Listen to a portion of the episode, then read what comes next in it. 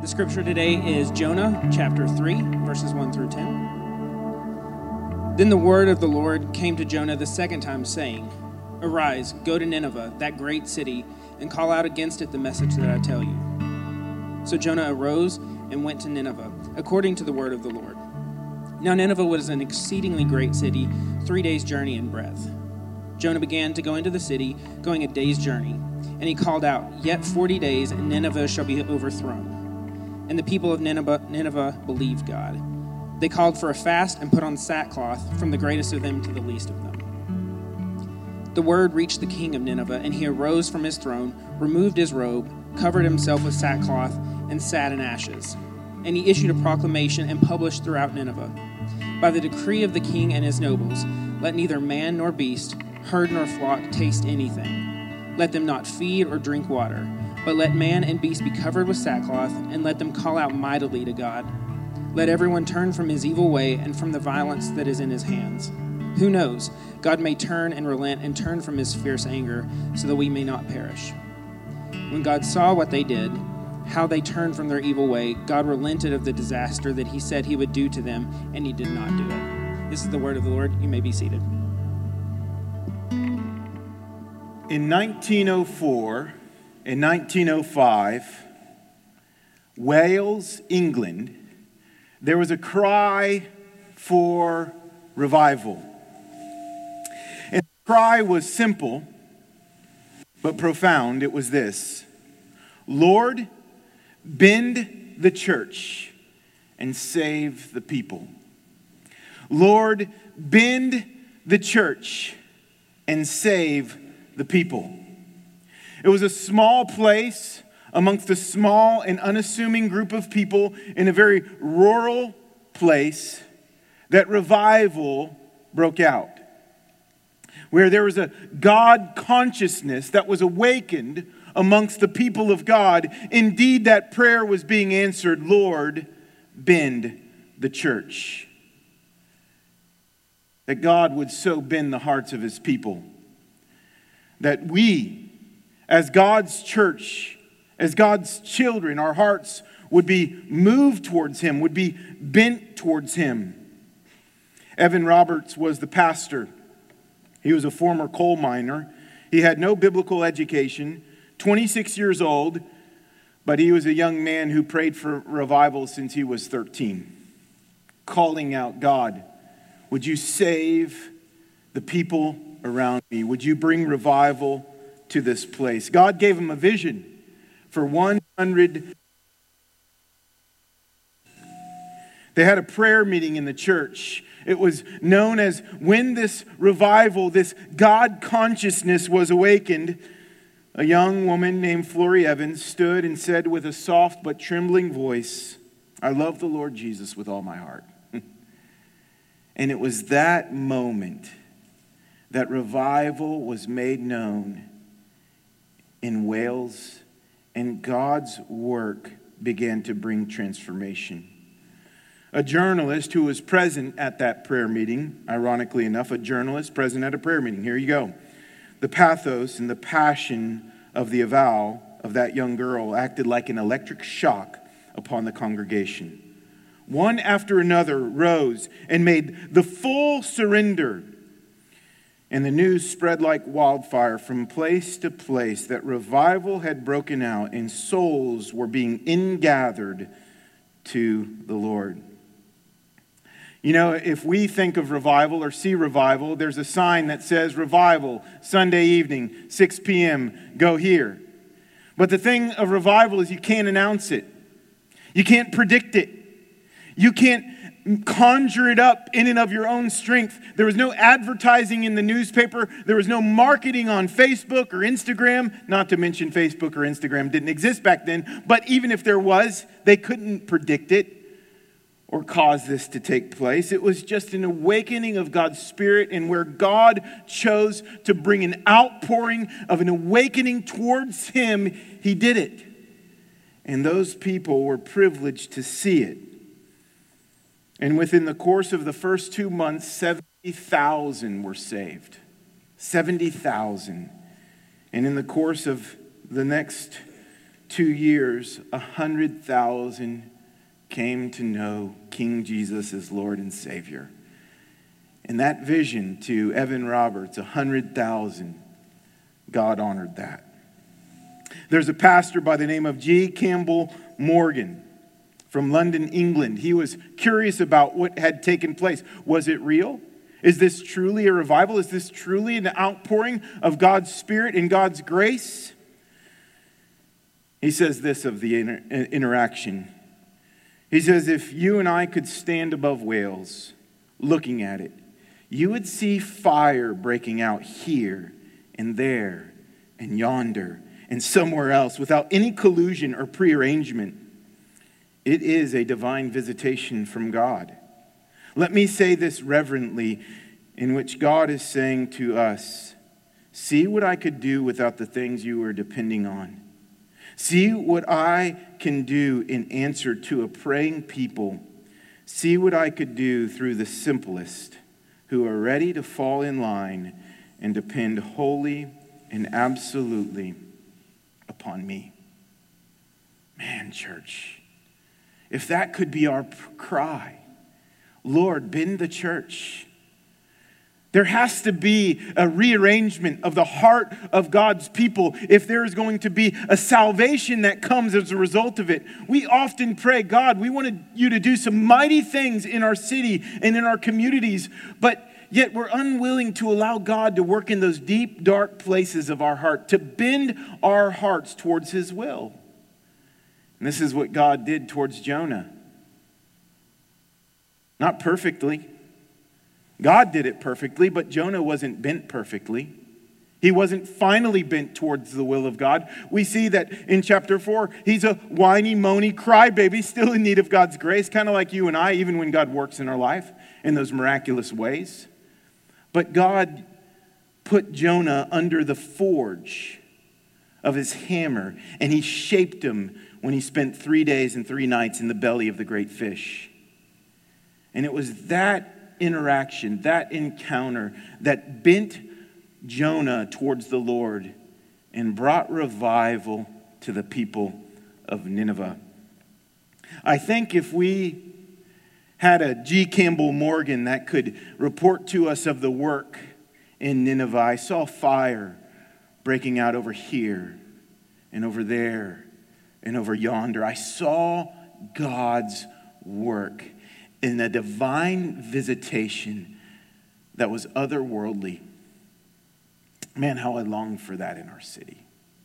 How I long for that in the city of Orlando. And, maybe you're like me and you wake up in the morning and you say, Man, this city, this city is far from God. How could God possibly do a work in our city, in our day and time? And then you see the story of Nineveh.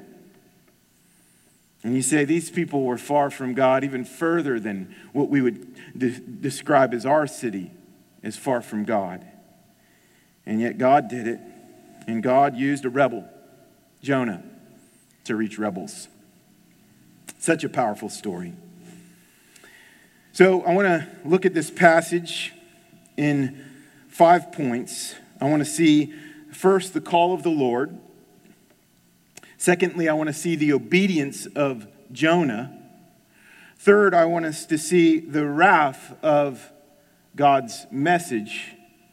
Fourth, I want us to see the repentance of Nineveh. And fifth, I want us to see the immutability of God. Just threw that last one in there. We'll, we'll talk about that when, when it gets there. It makes me feel kind of smart when I use a word like that. Uh, so uh, let's start at Jonah chapter 3, verses 1 and 2. Then the word of the Lord came to Jonah the second time. Do you hear that? Then the word of the Lord came to Jonah the second time. Let me say it one more time if you haven't heard it already. Then the word of the Lord came to Jonah a second time. Isn't that so good? God didn't leave this at Jonah chapter 1, verses 1 through 3, letting Jonah set sail into Tarshish so he could eat an all you can eat buffet of paella and enjoy himself in Spain. No, God pursued after him and God brought him to a place where he could hear him a second time. Don't you need a second chance? Don't I need a second chance? Don't we need a second chance? We worship a God of second chances, right? He's a God of second chances, of third chances, of fifth chances, of 55th chances. I mean, this God is so good and so gracious that he doesn't lay over Jonah condemnation and say, hey, hey, I got a fish ready to swallow you again. You better listen up, boy. God doesn't do that. No. God doesn't remind him of his sin. He doesn't even remind him of his vow, in which Jonah tells him he's going to give him the whole world if he just gets him out of the belly of the fish. He doesn't do that. God, so graciously, with his word again, comes to Jonah a second time and he says, Jonah, calls him by name. I love that. That God's grace is so good coming to Jonah a second time. I, can't help but to think that some of us, we come into church and we're unable to hear the voice of God because we're not looking for it. We think that somehow God's not paying attention to us. We read the story of Jonah and we think, man, that's for Jonah, but that's not for me. But listen to me, friends. God's love for his people goes so far, and it's not only for the elite. I mean, if, case in point, Jonah was not an elite, Jonah was a rebel. And the accuser says to you, and the accuser says to me, No, no, there's no second chances for you. What you did was so bad, God's not going to call you. What you did was so wrong. What you did was horrible. And he tries to accuse you and say that you're unworthy and that there's no way God would possibly use you. But yet, here you have the rebel Jonah, who wouldn't even pray out to God to save his life when the storm came on the boat. But God causing salvation to come to Jonah by, swall- by allowing a fish to swallow him. In three days, three nights in the belly of that great fish, it brought to light Jonah's greatest need that Jonah needs God. Good news of God's calling is that rebels like you and me, we're called to reach rebels that are in places like Nineveh. Rebels like you and me are called to reach rebels in places like Nineveh. God also here calls Jonah right back to the place he was trying to avoid. we don't like that part of the story. Jonah does not want to go to Nineveh. And the three days and three nights in the belly of the great fish, where Jonah kind of was able to cozy up to God again, wasn't God saying, All right, Jonah, I'm going to let the whole Nineveh thing go. No, he didn't get to avoid the circumstance that God was calling him to. The same is true of our lives. God's calling us to these challenging circumstances because it's in those circumstances that we find God in them. When we avoid the hard circumstances of life, we're avoiding God.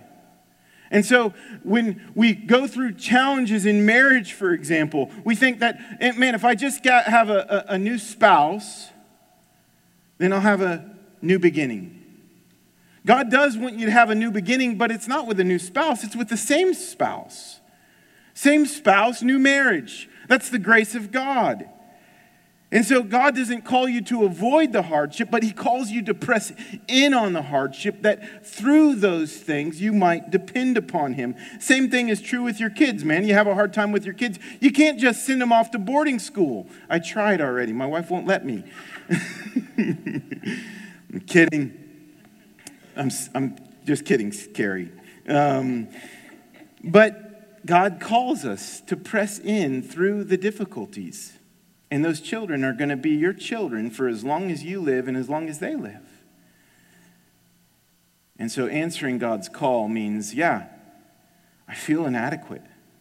I feel weak. I feel like I can't do it. Maybe it's a job. Maybe it's a friendship relationship that's becoming difficult. Maybe it's even in the church family. But God calls us to press in upon those things. Let me ask you this How many of you have run from God only to find that we're right back in the same circumstances we're trying to avoid? Anybody ever felt that way? I've tried to run from God, and here I am in the same circumstances I've been trying to avoid. Why does God do this? Rosemary Nixon, she's a scholar, she's brilliant. She says this God calls us to go to places where we will be weak, vulnerable, and exposed to the cross, to death. For only then can we know the power of his resurrection. God calls us to those places of hardship, places of difficulty, places of having to even look death in the face so that we might know the power of the resurrection. God calls you to those places and not giving us an easy way out by pushing the easy button because the easy button won't show us the power of the resurrection. But it's only through those hardships, it's only through the hammer and the anvil of God's work that we're able to see the power of the resurrection so that we might become more like Christ. And we see this forged in Jonah as he's obedient. Again, like I said, not perfectly obedient, not finally obedient, but he is obedient. My kids, they played the Would You Rather game. Any ever played the Would You Rather game? It's a great car ride game when uh, you're bored. And so I have a fun time with it. The kids just are like, Would you rather just be quiet? Okay. Um, but uh, let's pretend there's a Would You Rather game for Jonah. Would you rather go to church or to the beach? To church. That's what Jonah would say. Would you rather go to the movies or a prayer meeting? a, a prayer meeting. Would you rather read the Bible or watch Netflix? No, no, or Jonah would say, uh, read the Bible. W- would you rather have a Chick fil A chicken sandwich or a Popeye's chicken sandwich? Uh, Jonah would say, I would much rather have a holy, sanctified Chick fil A chicken sandwich. Um, in, other words, Jonah, before he ran from God, he would be the quintessential Christian. I mean, the guy would be a leader in the church, he was a prophet but he was running from God. Jonah had set in his life these certain boundaries. In these certain boundaries, he would say, God, I'll be obedient to you as long as you do what I tell you to do. And so Jonah had this kind of bargaining with God that was backwards. And so he could go to church, he could read the Bible, he could eat all the Chick fil A chicken sandwiches that he could, and except on Sundays, can't get it on Sundays. But Jonah could do the right things in the eyes of man, but in the eyes of God, he was far from God. Why? Because there are places in Jonah's life where he would not let God go. And so he refused to walk in obedience. Now, here, Jonah is walking in obedience. There's a work of the Lord that causes Jonah to now arise and go. Instead of going to Tarshish, now Jonah is going to Nineveh, according to the word of the Lord. Now, Nineveh was an exceedingly great city, three days' journey in breadth. So, obedience for Jonah was not a walk in the park. In fact, uh, um, most people would say that we don't really know where the fish spit out Jonah or vomited out Jonah upon the shore uh, or dry land, but we do know that from Mosul, Iraq, to the closest location by the ocean, which is the, where modern day Nineveh is, it's a 200 mile journey through the desert. That's 20 miles a day. It would take them 20 days to get there. It was a massively hard and difficult journey. And the city was exceedingly great. We see at the end of the chapter that there's over 120,000 people in Nona. I mean, that was a massive city, an ancient city. And it was three days' journey in breadth, meaning that if, no, if Jonah was going to travel around the city with a message that God had called him to proclaim, it would have taken three full days to do so. And so obedience for Jonah was costly. Just like obedience to you and I is costly. I had a friend of mine years ago uh, we had a, a, group where we were trying to hold one another accountable. And this particular person uh, said he was struggling with obedience in a certain area. And in his struggling with obedience in a certain area, he said, You know what? I realized I'm getting legalistic about it. So if I'm getting legalistic about it, then I need to not worry about obeying because if I'm getting legalistic about it, that's sin. Well, you know, yeah, that's right. But the answer is not to start sinning so that you could stop sinning in a different direction. The answer to our struggles with obedience is to trust Christ, not do it on our own strength. Legalism says do it on your own strength. But the gospel of grace and repentance says trust Christ more. Trust Christ more. Trust Christ more. And that's the call of God even to Jonah is to trust him more. It's not try harder, it's not do better. It's look to the grace that's found only in God. Colossians 2 6 says, Therefore, as you have received Christ Jesus as Lord, so walk in him. How did you receive Christ Jesus as Lord? By grace. By grace, through faith. It's not of your own doing, so that no one should boast. How do we walk in Christ? By grace, through faith. That's obedience, walking in Christ by grace through faith, relying upon God. And what was difficult for Jonah is that God had given him a message to preach to the Ninevites. Like I said earlier uh, in the series, the Ninevites were no easy to deal with people, especially for the Jews. They were the enemies of the Jews. They've done some horrible things to the Jews. In fact, the Ninevites would be on par with Nazi Germany under the Third Reich. They were far, far, far from God. And Jonah being called to go to Nineveh to proclaim the message could have very well meant that Jonah would lose his life doing so. So trusting him was incredibly hard. I don't know about you, but trusting God isn't always easy. Trusting Him is hard. And trusting in Him with the message that God has called him to proclaim to the Ninevites is hard. I don't think very much has changed with that for our world today. Trusting God with the message that God has called us to proclaim today is hard. But the message that God had called Jonah to preach to the Ninevites was one of wrath. Verse 4 Jonah began to go into the city, going a day's journey, and he called out, Yet 40 days, and Nineveh shall be overthrown.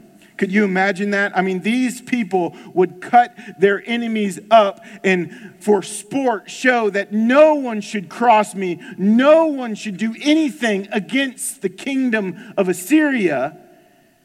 And then they would enslave the women and the children of their adversaries. And Jonah is called to say, In 40 days, this city will be overthrown.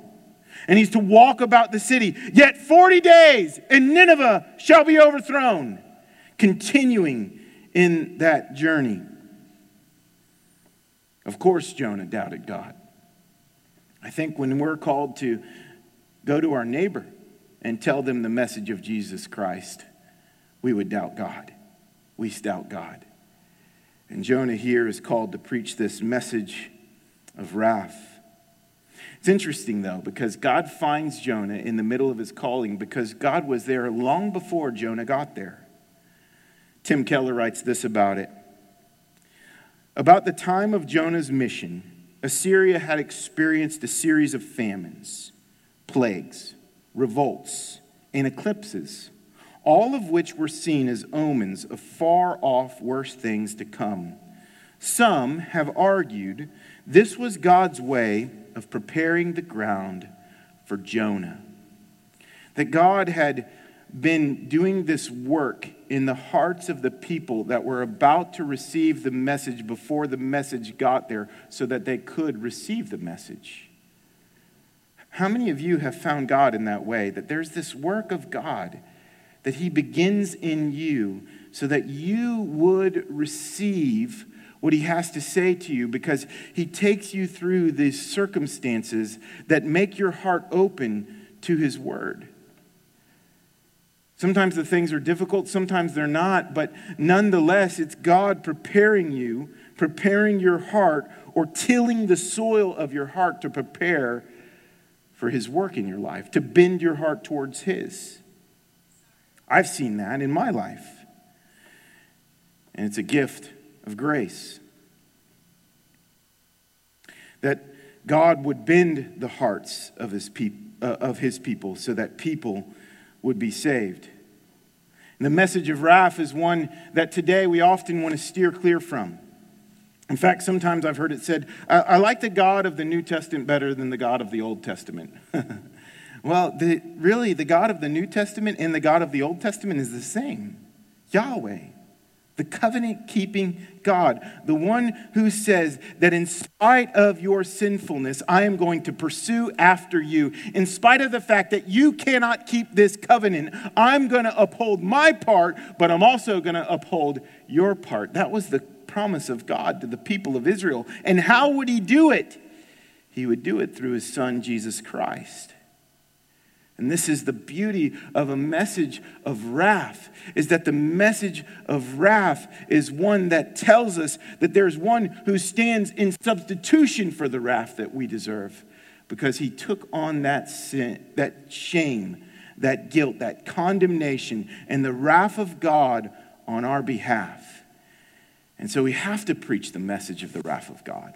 We have to. We have to tell sinners of the consequences of their sins. And I want to do so right now to you. That the consequences of sin, that the punishment of sin is hell. It's the wrath of God poured out everlasting, forever, like it never ends. And the gift of God, the grace of God, is that we would trust that there is one who bore the wrath in our place because he was perfect. He never sinned against the holy God, and that his righteousness or everything right that he did or perfect that he did is imputed or given to us. And this is the message of mercy that we find even in the message that Jonah preaches. There's a key word there overthrown. Overthrown could be like Sodom and Gomorrah was overthrown, but overthrown could also mean overturned.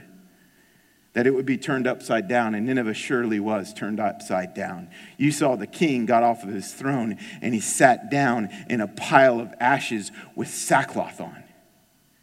That we would be able to say, like Isaiah, after seeing the holiness of God, Woe is me, for I'm a man of unclean lips. And this is the repentance of Nineveh verse 5. And the people of Nineveh believed God. They believed him. That's a miracle. I mean, could, could you imagine if we read the history books one day of Orlando and the people of Orlando believed God? Wouldn't that be remarkable? Wouldn't that be absolutely amazing? Wouldn't that cause our hearts to stutter and flutter a bit to see that God's grace comes in such a God conscious awareness that revival breaks out and the people of our city believe God? That we would believe him. We're going to uh, Turkey in October. We've got a team of five people. We're going to a place called Fethiye. In the, in, in the place that we're going, it's a 99% Muslim context. In the whole country of Turkey, there's only 1,750 or so evangelicals, under 2,000 evangelicals. But yet we believe that God has called us to go to this place amongst these people with darkened eyes and darkened hearts so that they may know the message of salvation in Jesus Christ. And they, like the people of Nineveh, might come to a place of repentance. I'm praying for that here. I'm praying for that there. I'm praying that for her brothers and sisters in Italy. I'm praying for that all around the world, that repentance would go over here and over there and over yonder, and this work of revival would break out. And we, from greatest to least, would put on sackcloth, and we would grieve our sin, and we would walk in repentance. I'm using this word repentance. Do we know what it means? Well, let me help you understand what repentance means. You've heard that word before, it's a church word. I don't know if you've ever heard it explained to you. Uh, the Westminster Shorter Catechism, number 87, says this Repentance unto life is a saving grace, whereby a sinner, out of a true sense of his sin in apprehension of the mercy in Christ, doth, this is old, with grief, grief and hatred of his sin, turn from it unto God, with the full purpose of an endeavor after new obedience. Ray Ortlund, an author and pastor in Nashville, Tennessee, a man I have a lot of respect for. He gives us two observations from what I just read from that Westminster Shorter Catechism. He says, number one, repentance is not just turning from sin, not even that primarily. Repentance is primarily turning to God, moment by moment, because He has promised His mercy to the penitent. Repentance isn't just turning from sin, but it's turning to God. It's seeking from God what you've sought in sin, and it's realizing that running from God is walking in rebellion, but running to God is walking in repentance. Number two, Ray Ortlund says, the outcome of repentance is not a store, restored status quo, getting back to normal, getting back to where we were before we sinned evading the consequences of sin. The outcome of true repentance is new obedience, unprecedented obedience, perhaps unheard of obedience, newness of life. That's what repentance is. And when Nineveh repented, it's hard to believe that that took place. Now, let me address this just for a moment, and I'll do so briefly. A lot of the scholars and theologians kind of question this idea of repentance in the people of Nineveh because later on, Nineveh comes and does some damage against Israel again. Later, Nineveh doesn't really show that they've been a repentant people. Actually, I'm sorry, this is not Nineveh, this is the Assyrians. And so, how did repentance settle in the hearts of the people of Nineveh if that took place? If you follow the history of revival, let me tell you that the history of revival can, revival can often be very short and it could be very broad. So you see a, a, work of God over a short and concentrated period of time, but it being very vast in reaching lots of people. And sometimes people kind of get into that, that, that group of people that have been impacted by God, not genuinely, but from a distance, and later on will fall away from a work of God that truly settled. But oftentimes, the work of God in repentance is not to create a massive swing of His grace and mercy that'll last forever. If that was true, we'd be in heaven right now. But it is to bring about a remnant or a small group of people who will proclaim God's name in the darkness of the place that they live. And so, what happened, I believe, in Nineveh is that there was a work of revival that took place that planted a seed for God to continue to work in a powerful way to which we I pray that generation after generation that took place then will one day be saying, wow, they're coming to Christ in Mosul, Iraq. And that God's work back then reached Iraq in a powerful way today. Verse 6 The word reached the king of Nineveh, and he arose from his throne, removed his robe, covered him, himself with sackcloth, and sat in ashes, and issued a proclamation and published through Nineveh By the decree of the king and his nobles, let neither man, nor beast, nor herd, nor flock taste anything let them not feed or drink water, but let man and beast be covered with sackcloth, and let them call out mightily to God. Let everyone turn from his evil way, from the violence that is in his hands. You see that this repentance is thorough. The animals are even taking part of it, right? I mean, they're not to drink and they're not to eat you know, it, we, we, we kind of think, wow, that's kind of weird, isn't it? But it's not actually weird. Ancient cultures would often do this to show or demonstrate grief. Animals, horses' manes would be shaved, for example.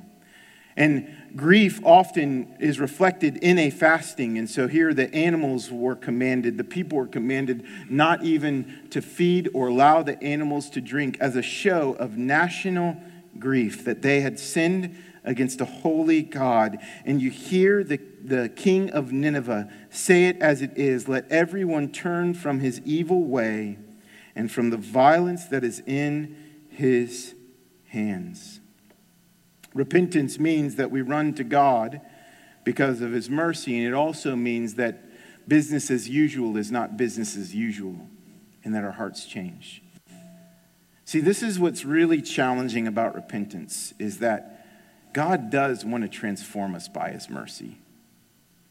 The question is for you and me, are we willing to be transformed? Are we willing to be transformed by God's mercy? Are we really willing to allow God to have his way in our hearts so that God would redeem and restore us and create what Ray Ortlund says is this newness of life, this unheard of obedience? That's what it's causing me to ask of myself right now that I, even as the pastor of this church, I've got those boundary markers in my life where I say to God, God, you can't go there. But I would be able to say, no, those are evil ways. And instead of trusting in my way or my plans or my heart, I'm trusting in the Lord. This is a hard thing to do in our world today. We live in a follow your heart world. That's the cultural motto follow your heart. Where does it take us? Away from God. So listen, let me tell you something. Don't follow your heart, follow Jesus. Follow the ways of Christ. The Word of God is sure and secure, and it can be trusted. If you follow your heart, you follow depravity because your heart needs redeemed. And this is God's mercy and God's grace unto us. And the last point is the immutability of God. It simply means this God doesn't change. God doesn't change. He was the same yesterday, today, and forever. And God's word doesn't change. Listen, God's word reflects his nature and character and who he is. And his word doesn't change with the changingness of culture. Uh, changingness, I just made that word up on the fly give that credit to the Holy Spirit. Thank you, Spirit of God. No, we do, God doesn't change. God doesn't work in accordance with our will, but He works in accordance with His will. And so, as we have the Word of God as the Word of God, we know that it's not the Word of God that should bend towards us, but we should bend towards it because God never changes.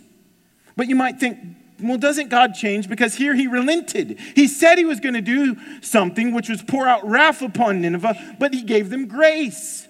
We know that that's not true because God's intention, whenever he tells of his wrath in such a way that people will listen, it's so that they may know his mercy. And Jonah knew that about God when he wanted to see Nineveh restored and or destroyed, and he was mad at God because of it. He said, I knew you were like this God. I knew it. I knew you'd show them love because that's who you are.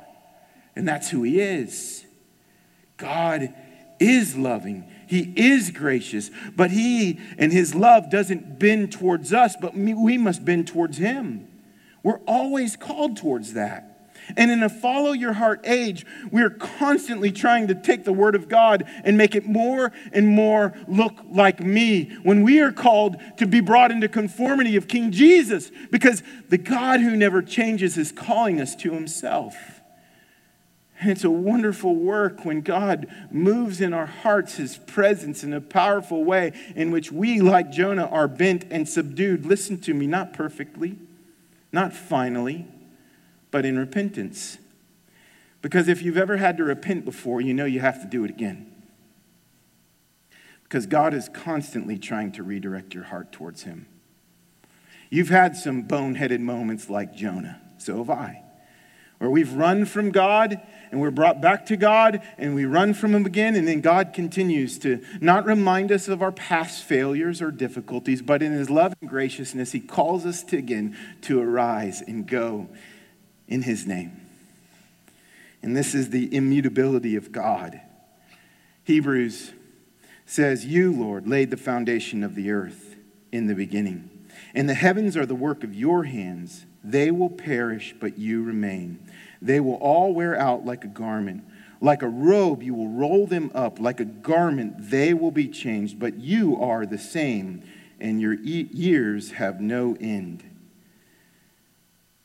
The world continues to change, the world continues to be recreated in the image of the people that are in it. But yet, God, He stays the same. And He gives us this promise that the world will be created in, recreated in His image, in His likeness in the new heavens and the new earth. And God is going to give us this beautiful picture of Himself in ourselves in heaven. And those who are there now are completely redeemed. And here on earth, we await that glorious day when either Jesus comes back and takes us with him or he calls us home. But we will be remade in God's image perfectly as he created us to be. And then God's work will be so profound that we will never leave him nor forsake him because God's steadfast love is sure and his promises will endure, and God keeps his word. He keeps his word. All of his promises are yes and amen in Jesus. Rosemary Nixon, who I quoted earlier, she says If God were content to remain comfortably within the boundaries of his people, he created, or boundaries of his people create for him, there would be no gospel. In Christ, the world sees a God who gets up and goes to meet his people. In other words, if God were content to remain in the way we comfortably want him to be, there would be no God who got up out of his throne and came down to meet us and find us in our sin to save us. But our God is a missionary God just like he called Jonah on a missionary journey, just like he calls us on the same things. And when God saw what they did, how they turned from their evil way, God relented of the disaster that, had, that he had said he would do to them, and he did not do it. 2 Corinthians 5:21 For our sake he made him to be sin who knew no sin so that in him we might become the righteousness of God for our sake. The things that God had said are deserving of sin came down upon Christ like a magnifying glass, holding upon Christ all the wrath, all the shame of our sin, all the disobedience that we deserve punishment for. It all was placed upon Jesus, and he was punished in our place. And the wrath of God was satisfied not by our righteousness, because we don't have it, but by Christ's righteousness. And so today, how can you repent? Where is God calling you to repent? Where is God calling you to run to Him? Where is God calling you to a new obedience? Where is God calling you to put your faith and trust in Christ? Maybe today, this would be your first time doing so. And I want to ask that you would join prayer. Maybe today would be we'll continue to pray that that new obedience, that repentance would take deep root in our hearts. Father, we thank you. We thank you that your grace and mercy is afresh and anew, and that God, today we need you.